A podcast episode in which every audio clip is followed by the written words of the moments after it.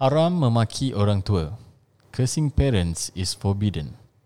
عن عبد الله بن عمرو بن العاص رضي الله عنهم أن رسول الله صلى الله عليه وسلم قال من الكبائر شتم الرجل والديه قيل وهل يسب الرجل والديه قال نعم يسب أبا الرجل فيسب أباه ويسب أمه فيسب أمه Daripada Abdullah bin Amr bin Al-As radhiyallahu an Rasulullah sallallahu alaihi wasallam bersabda Termasuk dosa besar ialah seseorang memaki orang tuanya. Ada seorang bertanya, Adakah seseorang akan memaki orang tuanya? Beliau bersabda, Ya, ia memaki ayah orang lain, lalu orang lain itu memaki ayahnya. Dan ia memaki ibu orang lain, lalu orang itu memaki ibunya. Mutafak alaih. Abdullah ibn Amr ibn al-As radiallahu anhuma narrated that the Prophet sallallahu alaihi wasallam said, Cursing one's parents is one of the biggest sins. The listeners said, Ya Rasulullah, will a man curse his parents? The Prophet sallallahu alaihi wasallam replied, Yes, one curses the father of another man, who in turn curses his father. One curses the mother of another man, who in turn curses his mother. Hadith muttafaq alaih. Pengajaran daripada hadis ini iaitu ianya menerangkan ini merupakan satu dosa yang besar ha, di kalangan kita di mana kita kadang bergurau ha, kita kadang bergurau antara satu sama lain tapi kadang-kadang melampaui batas Subhanallah. ha, we've gone overboard Overboard to the extent that the person curses his his friend's parents. Right? And this is something that we usually find, especially in, in the youth, if I'm not wrong, yes or close Ha. friends. Usually Uh, uh, usually bila kita yalah joking around ataupun kita bergurau, kadang-kadang kita tak perasan. Ha, kita tercakap sesuatu yang boleh menyinggung perasaan orang apatah lagi Hmm. dalam hadis ni cakap pasal mak bapak ha, our parents. So And- ha, Yes, and I also have personally experienced. Uh, I've had friend circles who actually take it.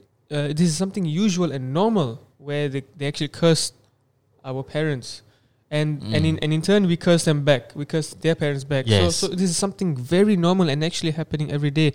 And Rasulullah sallallahu alaihi wasallam has said that this is one of the kabair, Ah, major sins. dosa besar. Dosa Yeah. besar. Subhanallah. So dia sama juga macam contoh kita cakap daripada hadis ni kita tak maki mak bapak kita tapi apabila kita maki mak bapak orang sama macam kita memaki mak bapak sendiri kerana orang lain akan membalas makian tersebut. Mm. Ha. Yeah, so um, it is okay for us to joke, but Hmm. we have to joke only with a limit and not excessively and not lose ourselves to an extent that we say things that we shouldn't be saying. Betul. And kalau ada teman-teman di di sekeliling kita, kalaulah nampak teman-teman yang buat macam gini, ha, yang lain kena tegur, bukan yang lain pun join.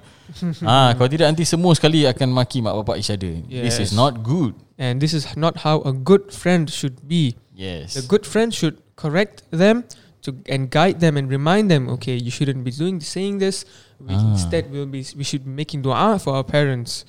Dan di antara perkara yang kita boleh lakukan untuk elak daripada terjadinya perkara macam ini ataupun gurau berlebihan iaitu kita bergaul dengan orang-orang yang baik.